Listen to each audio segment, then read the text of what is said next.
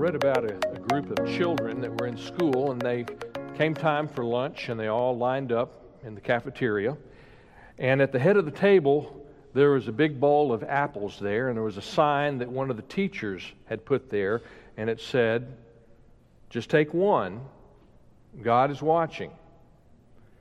So the children went through the line and they got their food, and at the end of the line, there was another big platter full of cookies. And a child had written another note, and it said, Take all you want. God is watching the apples. now, which is it? Does God watch apples or does God watch the cookies? What, what does God pay attention to? Does He watch both? How much does He see? How much does He know? And I'm not going to pretend tonight to be able to, to capture and talk about the answer to that question. We can make a stab at it. But how do we talk about a God that is this vast?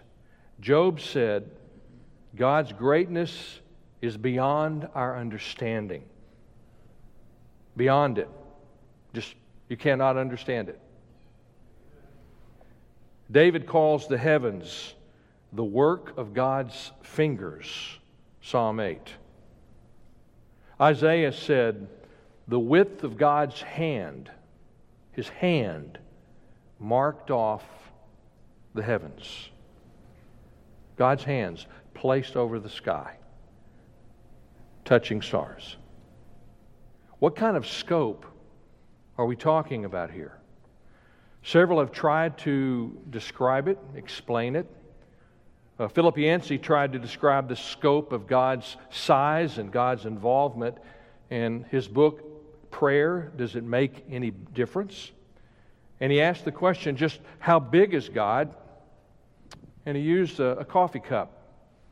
He said, if the Milky Way galaxy were the size of North America, now get your Google map out and just see all of North America. If that were the size of our Milky Way, he said, then our solar system, the sun and the moon and all of its planets, would fit in a coffee cup. Now, picture this cup sitting somewhere on North America. All in North America is the Milky Way. All of our solar system is in that cup. How do we comprehend such size? And then he goes on to say Voyager spacecraft has been hurtling toward the edge of the solar system. By the way, I've read that it has been extended three different times. It's now past it. But it's been heading there at a rate of 100,000 miles per hour for almost four decades. They've been speeding away from the Earth, approaching a distance of 12 billion miles. Now, he had different numbers, and I updated them. When engineers beam a command to the spacecraft at the speed of light, it takes 17 hours for that command to reach the spacecraft. Yet, this vast neighborhood of our sun, the size of a coffee cup, fits along with several hundred billion other stars in the Milky Way, which is one of perhaps a hundred billion such galaxies in the earth. The width of God's hand, marking off the universe. And so, what does it mean to be in the presence of a being this vast? What does it mean to be in God's presence? What does it mean to know God? I want you to listen to a quotation from the Apostle Paul, and it's not really trying to describe the presence of God. It's really issuing a warning to a church that's kind of veering off course. But in the quotation, you can see a door of understanding about our topic. In Galatians 4, Paul writes, Formerly, when you did not know God, you were slaves to those who by nature are not God's. But now that you know God, or rather are known by God, how is it that you're turning back to those weak and miserable principles? Do you wish to be enslaved by them all over again? Now, buried in that, did you catch the little phrase? He says, Now that you know God, and then he kind of corrected himself and said, oh, or rather, are known by God. They go together. To know God is to be known by God. I think this is why Jesus said in Matthew 7, talking to the religious establishment of his day, he said, Many will say to me on that day, Lord, Lord, did we not prophesy in your name, and in your name drive out demons, and perform many miracles? Then I will tell them plainly, I, I never knew you. Yeah, there was all of this time invested in religion, and there was all this religious activity, but we never got to know each other. We didn't know each other. You didn't know me. Relationship did not happen. You see, when I'm seeking God, He's seeking me. He wants to know me. He is not passive in His relationship with me. And tonight I want us to see something of God's side of the relationship. Because the more I think that I see and understand the depth of God's commitment, the more committed I will be. My side needs to see his side. Because you see, a, a committed life doesn't come from simply being told to have one. And it doesn't come from simply receiving a long list of instructions on how to do it. No, being faithful to God depends upon seeing just how faithful He has been to me.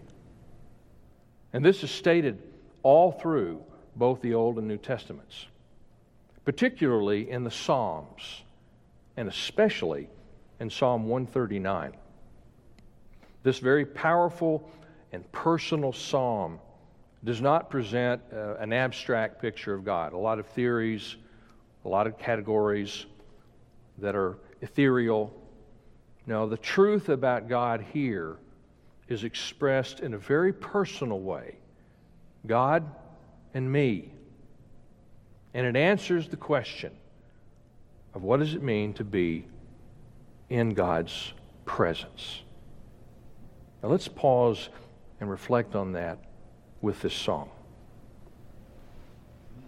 His presence, there is comfort in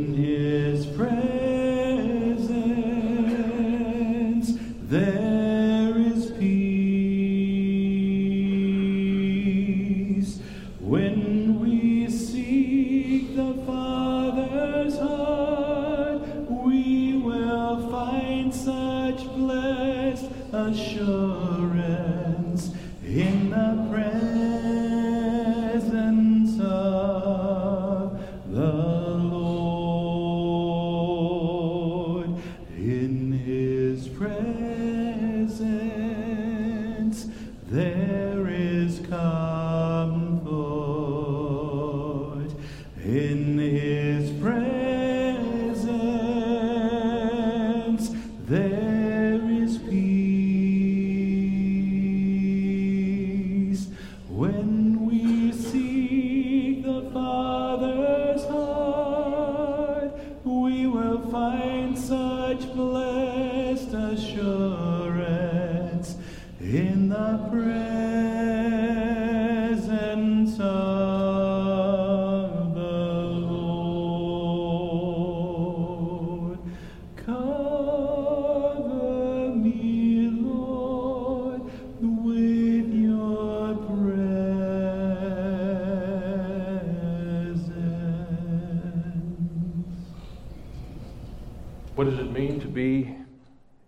God's presence. What does it mean to experience God's presence? Well, Psalm 139 says, among other things, it means that He knows me. God knows me. Look at verses 1 through 6. O Lord, you have searched me, and you know me. You know when I sit and when I rise. You perceive my thoughts from afar. You discern my going out and my lying down. You are familiar with all of my ways. Before a word is on my tongue, you know it completely, O Lord. You hem me in, behind and before. You have laid your hand on me. Such knowledge is too wonderful for me, too lofty for me to attain. Almost every line of these verses says, He knows me. Every place, every word, every thought, every plan, He knows me.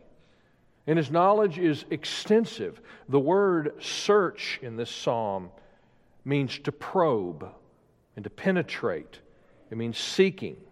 In fact, it's the very word that was used to describe what Joshua and Caleb were doing when they were spying out the land.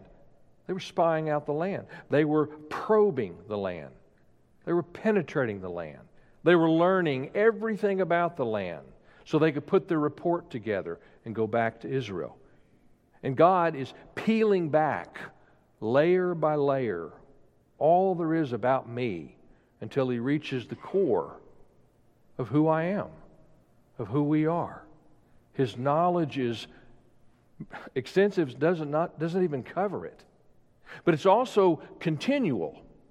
In fact, the figure of speech that David uses in verse 2 expresses totality when he says, When I sit and when I rise. In other words, all the time. Sitting, rising, walking, lying down. God knows me wherever I am. His knowledge is extensive and continual. But it's also more than this, it's universal.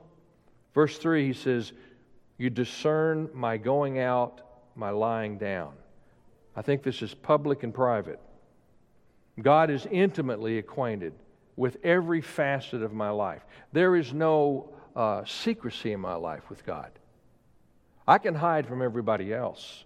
I cannot hide from God. Why would I want to? Why would I want to hide from the one who can heal me and direct me? God knows everything, it's, it's universal. And this is, I think, why David says in verse 6 that God's knowledge is, he calls it too wonderful and too awesome and too amazing. And is this not why we praise Him and why we honor Him and why we pray to Him? Because He knows all about us. He knows us. Like we just sang, the power of His presence. In His presence, there is comfort. In His presence, there is peace. In fact, when we seek the Father's heart, we find such blessed assurance in the presence of the Lord. And the last line of that song is particularly powerful because we make it into a prayer. It says, Cover me, Lord, with your presence. Just drape your presence over me. You see, we pray this because He knows us. He knows every wound, every obstacle, every discouragement.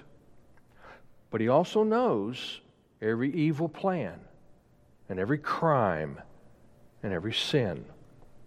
And you see, what amazes me is that even though He knows me completely, He stays with me.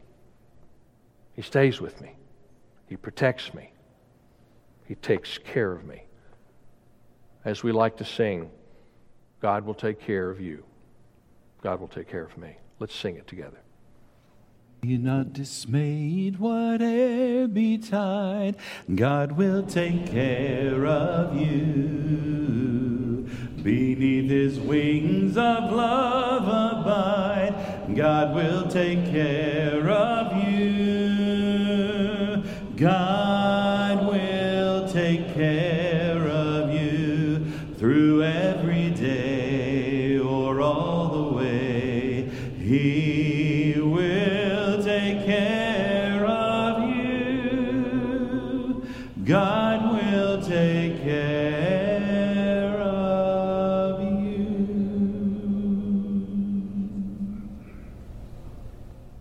God takes care of me by being with me.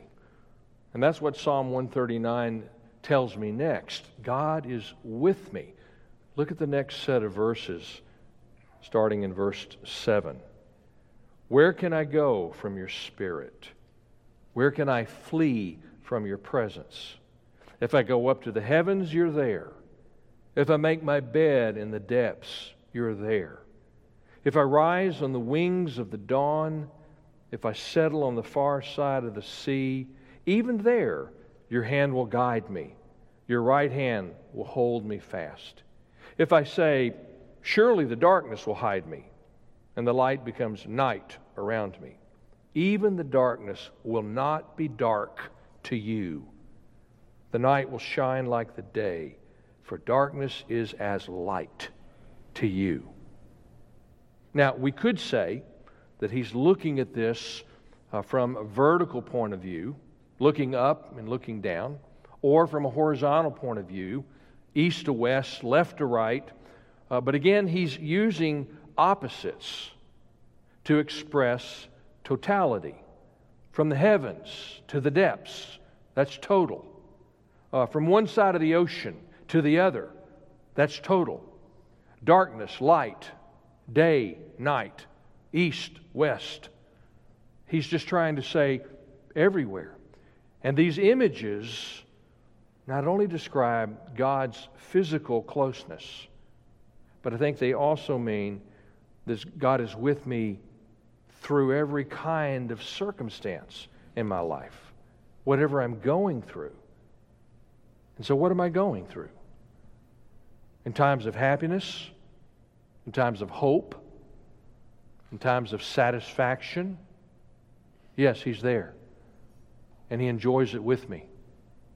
But in times of disappointment, in times of pain, in times of failure, in times of grief, He's still there. He doesn't say, Well, I'm only going to be here when it's good. He's there all the time. I like the way one writer put it. He said, The will of God will never lead us to where the grace of God cannot keep us. Whatever I'm, wherever I am and whatever I'm into, He will be there. Storms, trials, loneliness, dangers, loads of life. Do these words sound familiar to you? Well, they may not only because we experience them, but be also because they're right out of one of our favorite hymns that has become a prayer. I'm going to read it to you. It's very much like this psalm, and you'll recognize it because it has become a prayer for many people. Be with me, Lord. I cannot live without thee. I dare not try to take one step alone. I cannot bear the loads of life unaided. I need thy strength to lean myself upon. Be with me, Lord. And then, if dangers threaten, if storms of trial burst above my head, if the lashing seas leap everywhere about me, they cannot harm or make my heart afraid. Be with me, Lord no other gift or blessing could thou bestow, could with this one compare. A constant sense of thy abiding presence wherever I am to feel that thou art near. Be with me, Lord, when loneliness o'ertakes me, when I must weep amid the fires of pain, and when shall come the hour of my departure for worlds unknown. O oh Lord, be with me then. God knows me because He's with me. He has to be with me. It's His nature to be with me because He is a Father of mercies. That is His name. Let's sing it together in song of mercies day by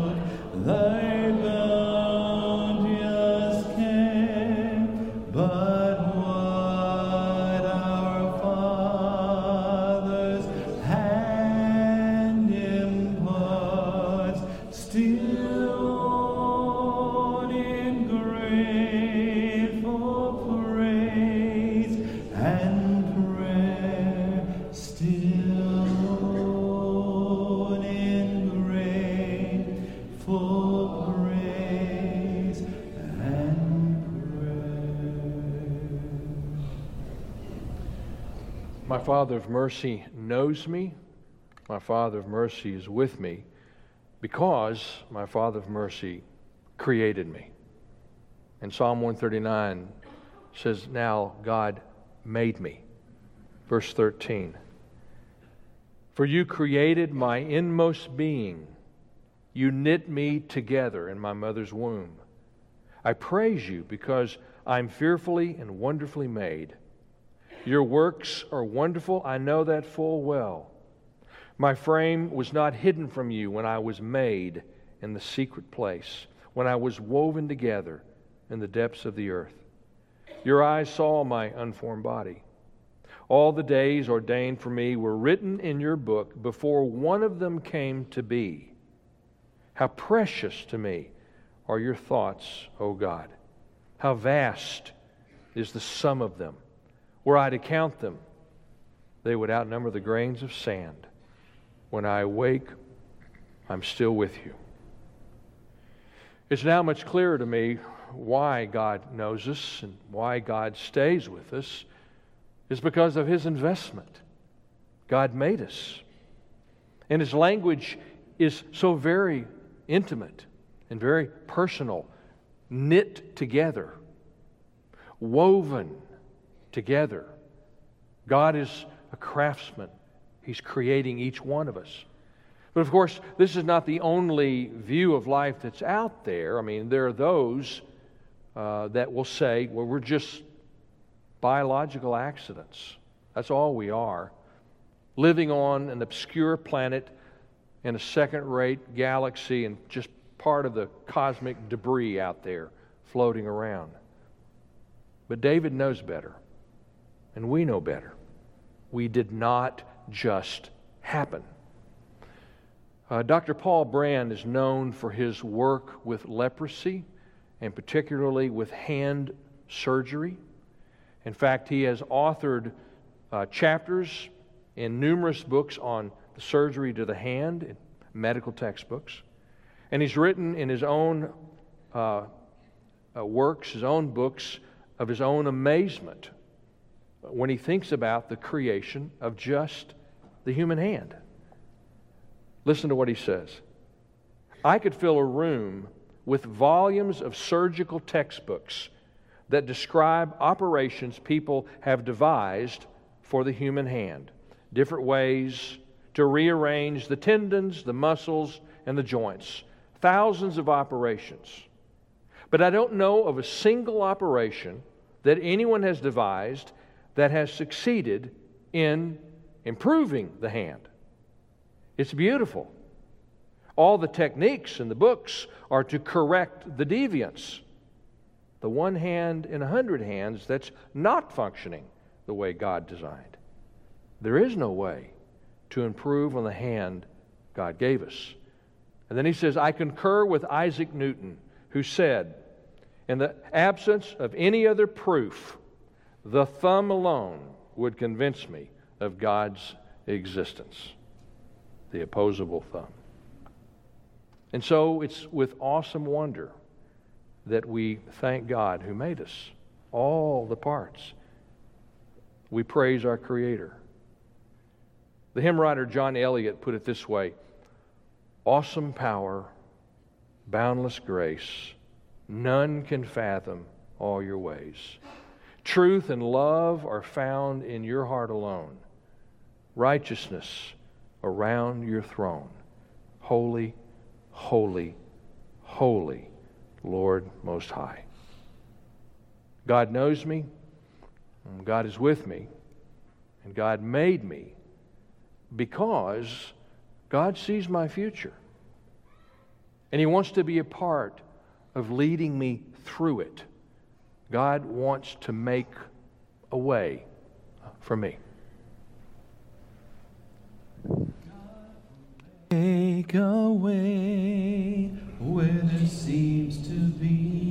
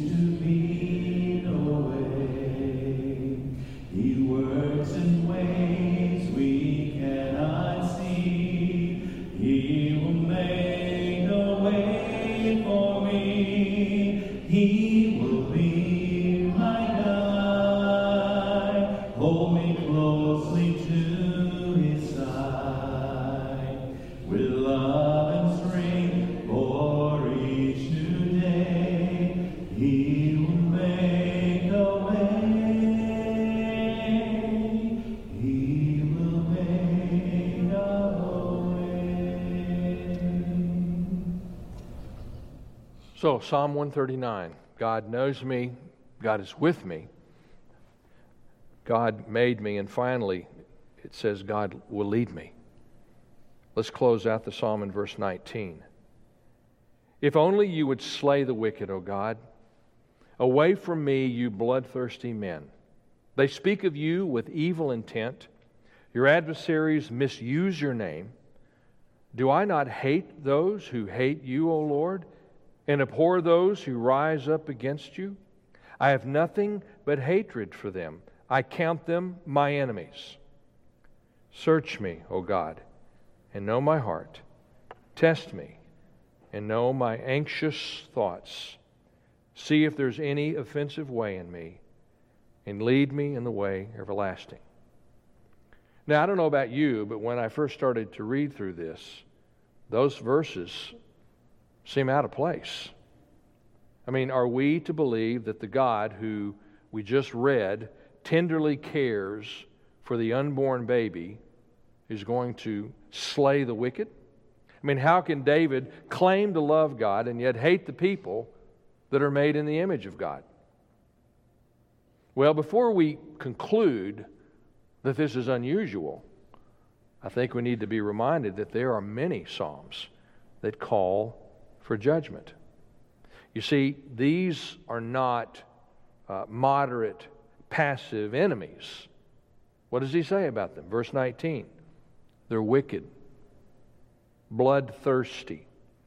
Verse 20 God's adversaries. Verse 21 rising up against God. And so when someone says, well, shouldn't we just kind of leave the judgment up to God? Well, the answer is yes, absolutely. In fact, I think that's what David does in the final two verses. He puts himself in God's hands. He says, I'm anxious. And then he says four things Search me, test me, know me, lead me. And in those words, I hear trust, and I hear desire, I hear transparency, I hear flexibility. I hear David saying, I want to be more than I am. I want to move further on.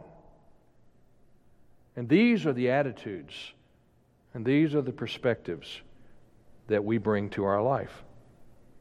And now that I can see God's side of the relationship, now that the first question is well in hand how has God related to me? He knows me, He stays with me, He made me, He leads me. Now that I've thought about the first question, I think I'm ready now for the second question How do I relate to God? How do I to respond to a God like that? One of my favorite sayings goes this way We are never alone because I can take God with me and then leave Him there with you. He can be everywhere. He's everywhere. He's with us tonight in this building. He'll be with you as you drive home. Maybe that will make a difference. He'll be you when, when you're arriving at home. He'll be with you in your job tomorrow. He'll be with you at the dinner table. He'll be with you when you play golf. He'll be with you in the grocery store. He'll be with you when you're happy and when you're sad. At all times, in all situations, He's everywhere. I like the way the writer Paul Little puts it. He said, God is not a substance spread out in a thin layer over all the earth. He said, All of him is in Chicago, and all of him is in Calcutta, and all of him is in Cairo, and all of him is in Caracas, all at once and all at the same time. That's the God we're responding to. And tonight we have been thinking about his side of the relationship. And so when we sing this song about his faithfulness that we have just detailed, God may lead you to say something to this whole church. Or he may lead you to say something to one person in this church. But I'd like to suggest that he also may lead you to a simple prayer, the prayer we just read. Verse 23 Search me, O God. Know my heart. Test me and know my anxious thoughts. See if there is anything offensive in me and lead me in the way everlasting. Our God is faithful. Let's stand together and tell him that. Great is thy faithfulness, O God my Father. There